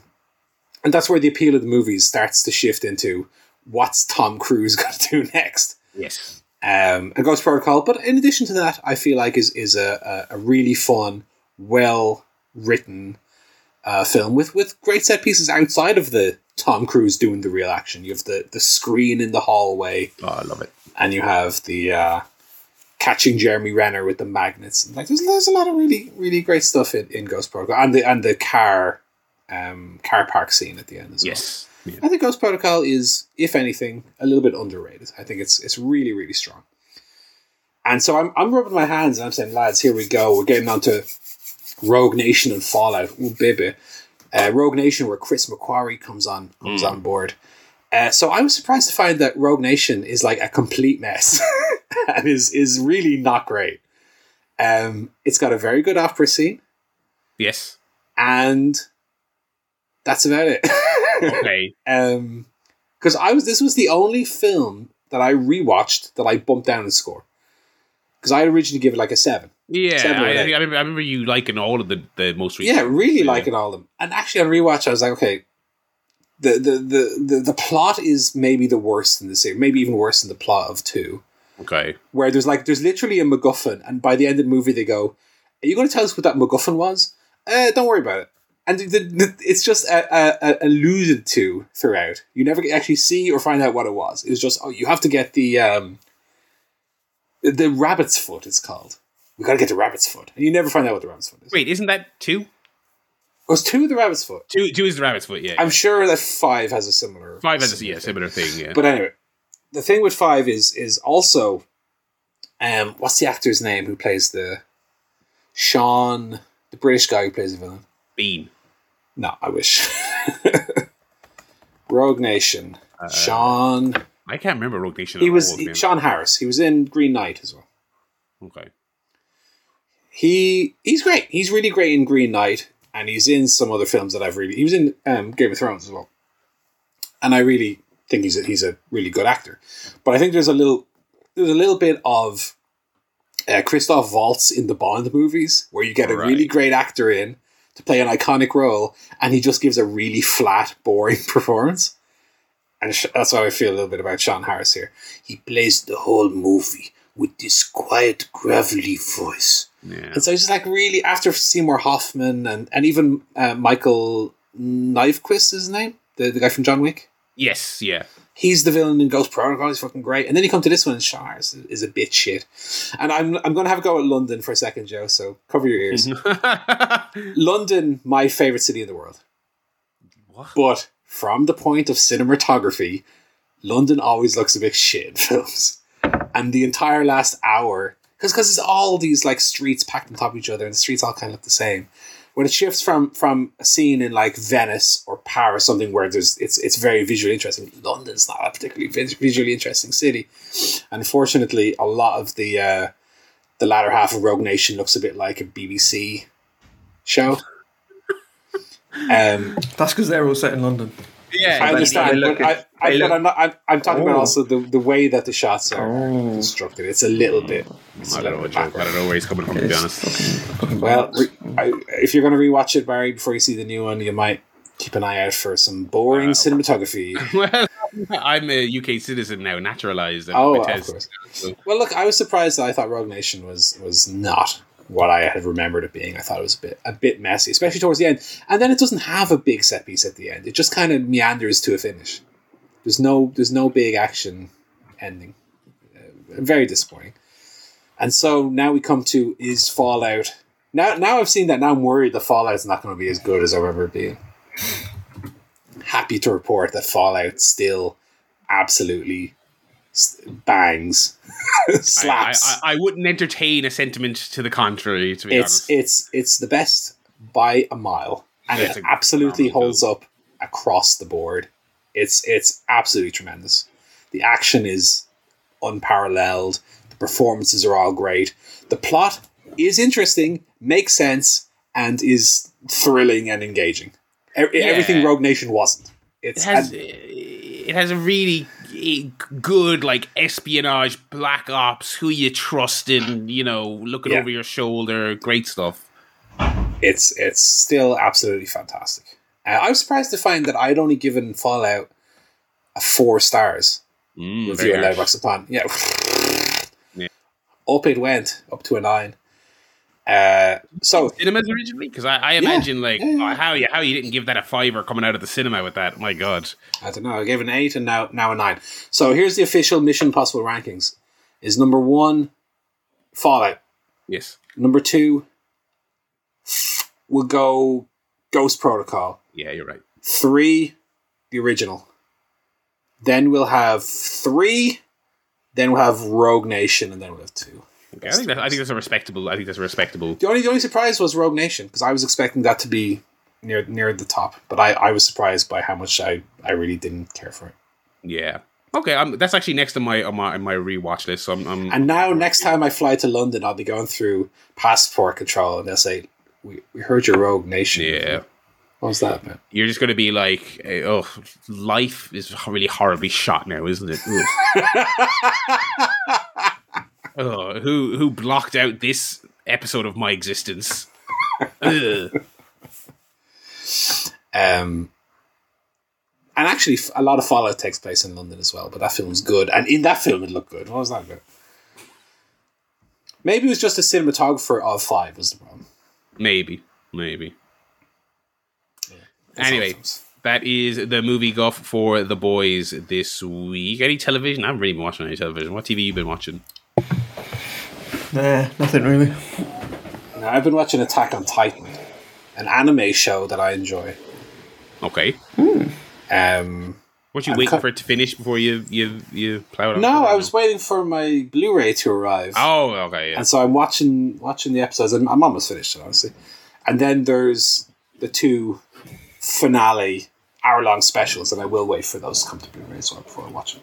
But are you subbing or dubbing on this? I always sub. Never okay. Dub. Never dub. Dead, dead right. Yeah. Although it's it's it's harder because you really gotta pay attention to it. Because, you know, sometimes let let people behind the curtain. Sometimes when I'm watching stuff, I might glance at my phone. Oh. I might have my tablet and I might want to check something quickly. But if you're, and then you look up and you've missed five minutes. You don't know what's happened. You have to go back.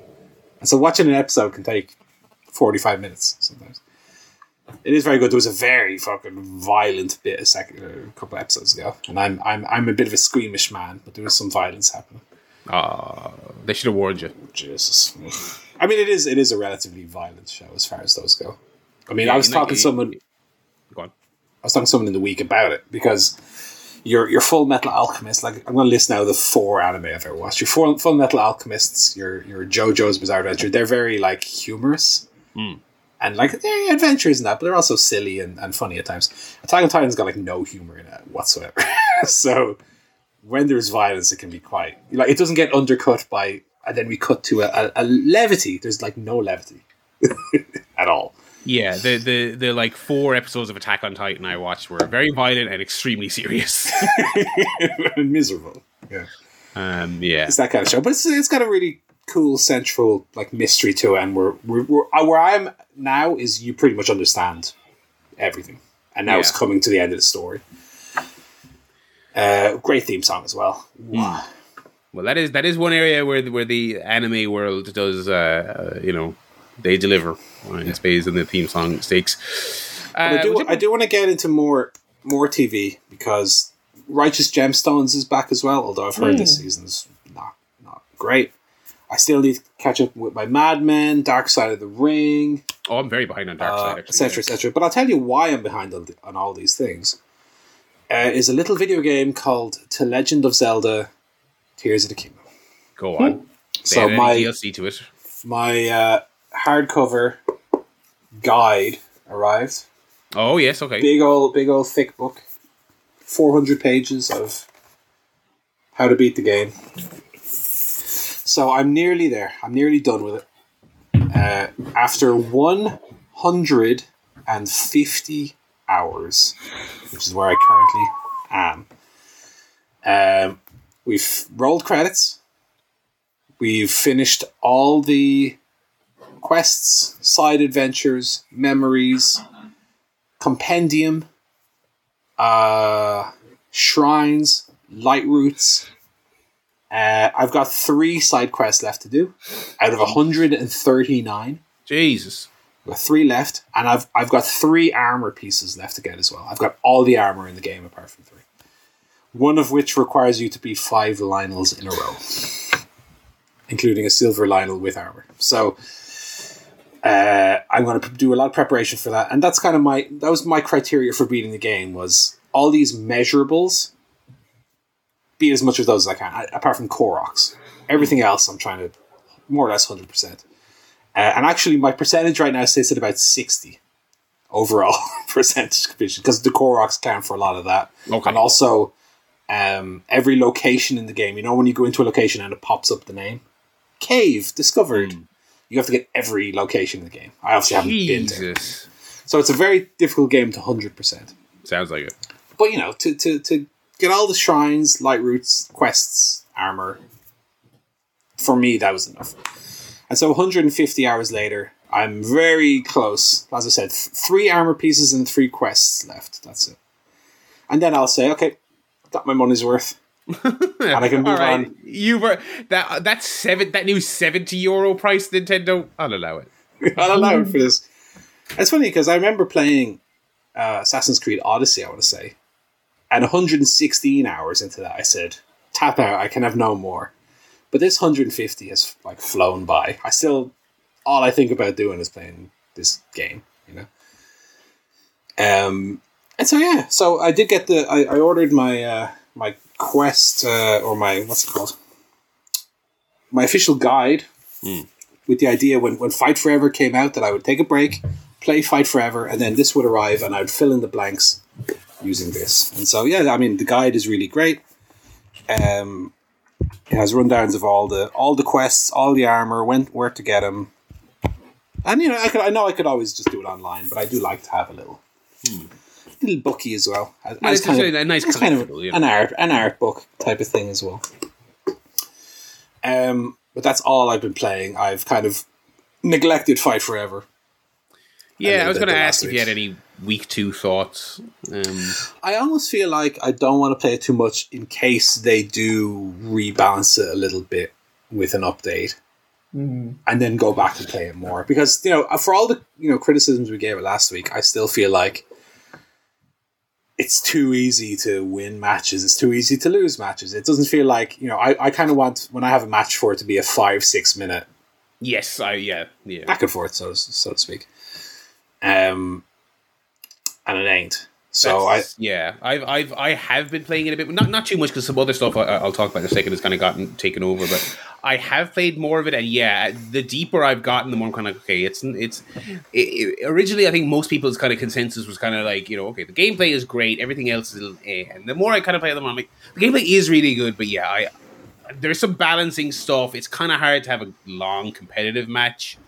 Uh, so I'm curious what they do with that. I, uh, and that's the thing. I, I want to feel like when I win a match that I've earned it, right. Or when I lose a match that it wasn't because I, I got a finisher hit on me ten minutes ago. Or, yes, the matches right. never go ten minutes, but you know, a finisher hit on mm-hmm. me two minutes ago, and I, I I'm nearly back up to having a special, but I still got pinned. Joe, um, Joe, where, where are you, you still at? On it? Um, yeah, I've been playing it a bit. Um, I did unlock the nasty bastard Big Show. Ooh, I, finally, uh, beat that mother effer uh, one on one, one by count out. A bit cheating, a bit really, but um, yeah, I did unlock him. I was trying to unlock um, Brody Lee, but I haven't quite managed it yet. Yeah, uh, I haven't been playing it as much. I think, to be honest, it's just because I'm old, and if I play for too long, my arms and wrists hurt a lot because um, I don't play a lot of video games. So, like, I played it for probably four hours on, I don't know, like Wednesday. And the next day, I, my arms were in agony. It was so painful. I'm waiting for the new the new mode, the, the Stadium Stampede, because to be honest, that looks more fun than the rest of the game put together. Right, that looks right. so just, stupid. I can't wait. I really can't. I, wait. I think they should have just released that as a game. Honestly, it would have been. It, it probably would have been received better if they'd done avoided creating a wrestling sim and just gone for something crazy off the wall like that. I think it, then it wouldn't have drawn the comparisons with W W E. But well, I don't know, whatever they wanted to create that. So right, I'm ve- I'm very curious how that actually is, and I'm I'm glad it's it's it's you know it's it's channeling the, the late great Rumbleverse, which was one of the one of the one of the few kind of, there's been so many live service games that have been taken completely taken off air, off digital storefronts, obliterated because they didn't make enough money. And Rumbleverse mm. was one of them, and it was it was pretty much this. It was like a wrestling themed Battle Royale, and I loved it. And like, I follow a lot of wrestling fans, a lot of gamers. I did not know another soul who played it, and so it it disappeared. And, and this hopefully will, will ignite that type. I mean, the the the little trailer they put out was really weird because it's like they, it opens with like Yuka Sakazaki like running around backstage. So it's not just you're not just on the field. Like, I'm wondering like how elaborate are the bowels of the building going to mm. be? Like, how big is this map? I I can't wait till they show more of it. Um. But we'll see. Yeah. Uh, yeah. So, yeah, Fight Forever is, is is chugging along okay. But still, as as we said on, on Review Week, uh, work to do. You know what I mean? Still still plenty of work to do. Uh, in other game news, I did... Uh, we are still in the midst of the, the, the Steam sale. And I didn't technically get this in the Steam sale, but it was on sale at the same time. I got uh, Dead Island two, which came out earlier this year, to kind of like middling to positive reviews. And I was like... Ooh. You know, wait for sale, and it was on sale like thirty percent off. So I, I grabbed it, and it's fun. It's if you if no one if you never played the first Dead Island, it's a first person zombie fighting game, and it's kind of like entirely melee based. So there's barely any guns. You're it's it's a you know uh, pick up a pool cue and swing it, and you know pick up random uh, items from around the level and just and use it. And this second one is set in L A, and so you're you're you're in like. Uh, uh, Bel Air, and you're kind of running through like influencer houses and shit like that, and and and you know bludgeoning them to death, uh, with their uh, their various accoutrements around the house. It's it's very basic, but it's it's it's charming enough. It's it's it's delivering its kind of giddy, gory, um, uh, uh, zombie smashing thrills. Um, in particular, like the one the one thing that kind of it's it's very like the original, which came out like thirteen years. It was like a P S three game. It's, this has been in the works for ages. The one kind of newish, kind of next gen-y kind of thing on it, it, it does have like the most grotesque, like zombie dismemberment stuff I've ever seen. They've used the power of, of, in my case, the Steam Deck to like render all their individual organs, like like mm. specifically. So you, you you knock a zombie down, and um uh like they they've got like tech where where you hit them can. The flesh can wear away, it can break in the exact point you hit them, and so on and so forth. And then if you if you give them a little kick, because you have a little melee kick, you can just kick them when they're down. Like, and you, if you split open their chest, or just because they're zombies, they just have it open. Like, you can see the individual organs jiggling around, and you can knock them out. It's you can. I've say I've like in mid combat, I've like knocked jaws off of zombies, and they keep coming towards you. It's it's it's. It's almost like a, it's just a, for a game that is very basic, it is it's pretty much just running and smashing. It does two things super well, which is it does all that gore stuff well, and everything you would see in an environment that you'd want to pick up and use as a weapon, you can use as a weapon. So you're in some like wanky influencer, uh, uh, uh, uh, like uh, TikTok house type thing, right, where a bunch of people live together, and so you're in there, they're like gaming. When yeah, you can pick up like the pool cues off the table and use that as a weapon, and and it has customization like the first game. So you're taking these random objects you're finding around and you're sticking nails in them and, and electrifying them. It's a very basic, very giddy thrill kind of game. So I, I'm enjoying that. I, I, I'm. It's it's a it's. a nice inverse of something like Tears of the Kingdom, where it's not especially mentally taxing, but it's doing a lot more kind of basic dopamine firing uh, uh, activities in that one. So yeah, that's good. Dead Island two. I, I, I'm I'm glad I got it on the sale. It's it, it does seem basic, but I, I I think if you can grab it on sale, it'll be worth it. And I mentioned last week in passing uh, uh, the Jedi Survivor, the new Star Wars game. Uh, I think that game is really dang great. I am really, really liking it, and I, I'm. It feels nice to enjoy a Star Wars property uh, uh, again. Um, it is very good. Um, I think I mentioned this last week, but they've kind of re-emphasized uh, versus the first one. They've really emphasized exploration.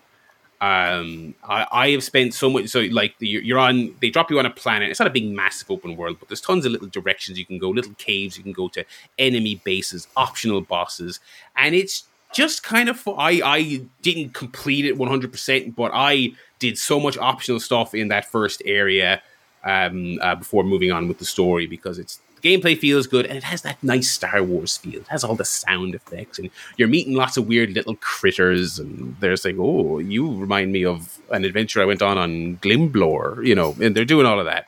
And it does have the first big planet you go on. They want you to revisit a lot, because basically uh, one of your story characters from the first game, they buy a, a dive bar, a very Mos Eisley Cantina-esque uh, um, type of bar. And as you're pottering through the game, if you do enough exploring, you can bump into other characters, and they're, you know, a D J, a cook, or whatever. You can send them back to the cantina, and you can customize the cantina. You can change the music that's being played there. You can uh, grow plants there. And it's just, for a game that takes a lot of inspiration from like the Dark Souls games, and its main gameplay mechanic is kind of hard combat, it has a lot of fun with the Star Wars license, and it wants you to hang out in its weird little desert planet bar and talk to the patrons and soak up the music and the character design. There's a whole there's a whole undercurrent of just, hey, it's still fun to explore a Star Wars world. Do you know what I mean? With with modern sensibilities, it's good. I'm I'm really really enjoying it. Um, uh, so yeah, that's that's a that's a, a very solid thumbs up so far. And the core mechanics are very good. Lightsaber fighting, you're choking people, you're flinging droids against the wall, you're doing all that fun stuff you like to do when you're when you're a Jedi. Mm-hmm. Um, yeah. Uh, I haven't touched Tears of the Kingdom in a while. I think I'm having a little break from Tears of the Kingdom. I'm I'm I'm uh, preserving my brain.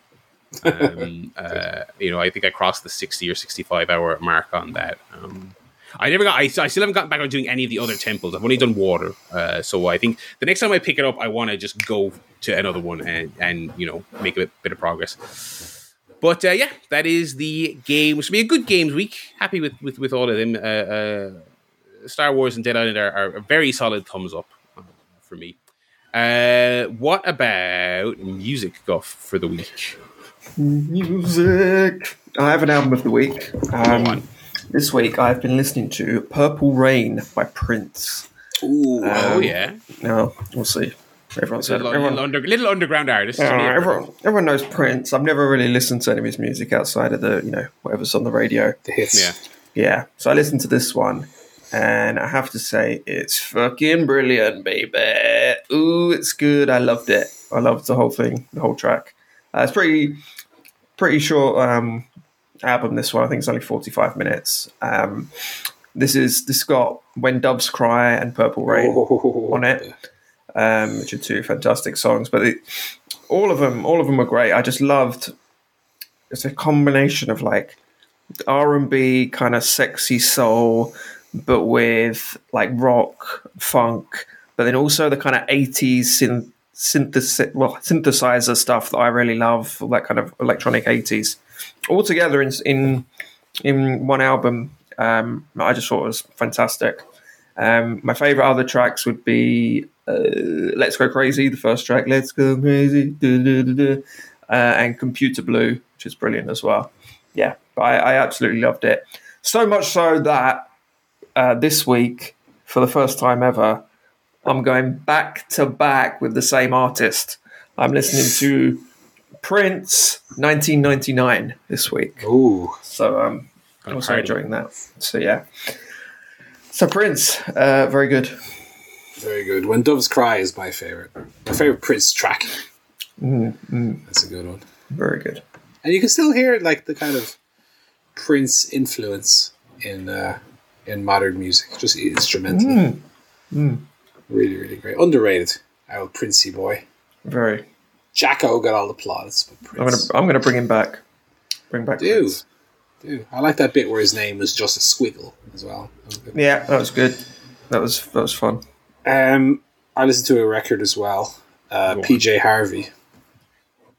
Ooh, I used to get told I looked a bit like P J Harvey. Can you believe it? Um, up now. No, I'm not going to look like now. When I was when I was a young one, oh, it started pissing rain again. Uh, P J Harvey, uh, I Inside the Old Year Dying. Her new record. I was expecting something a bit more rock hmm. oriented, a little bit more. Like what? I don't know. Fleetwood Mac, C V Nicks kind of sound. But I got was basically like a Kate Bush album. It almost sounded like. Oh, okay. Or a- Amy Mann. That okay. kind of sound.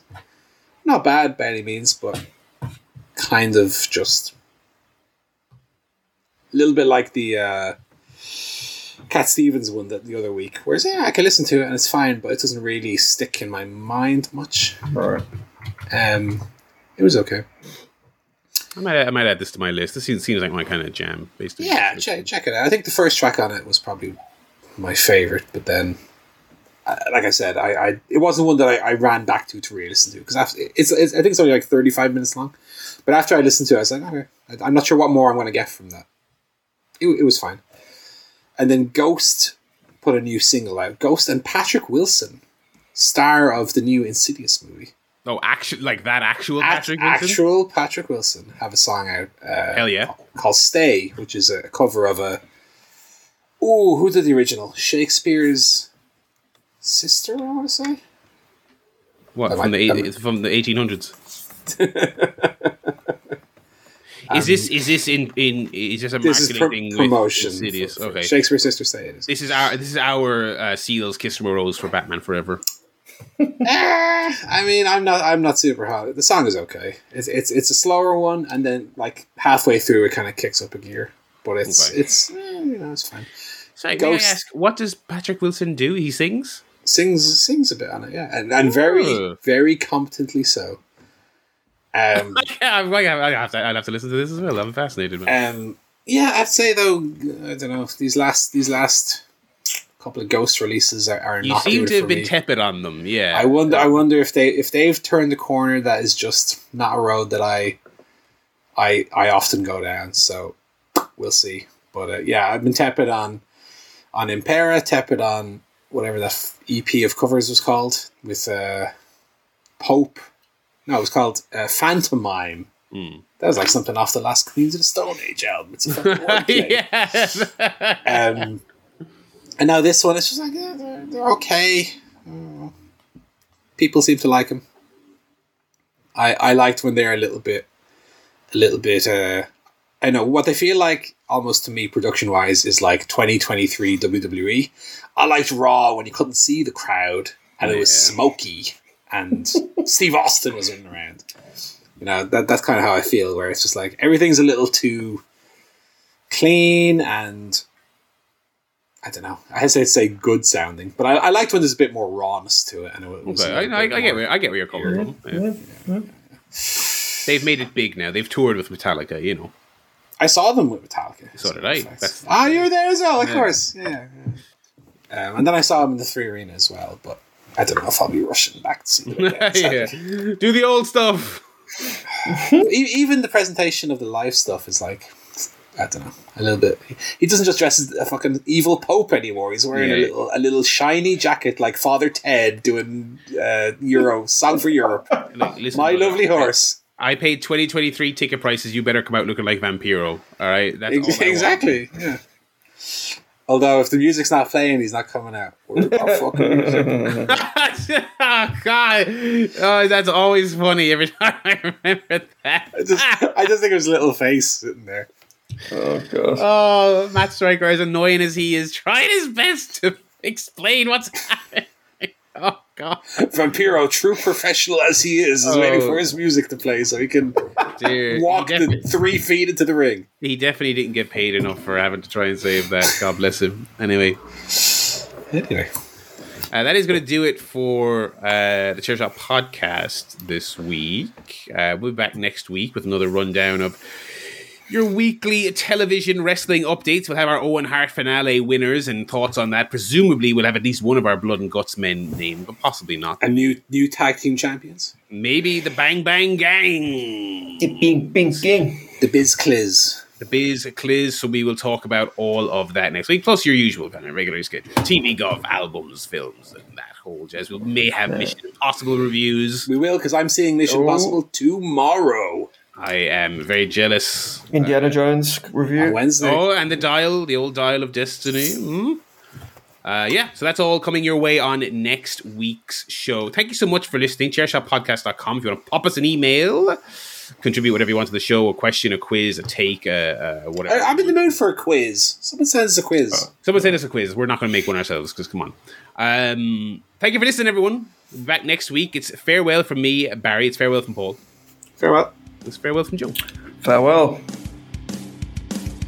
And now I press stop on my phone.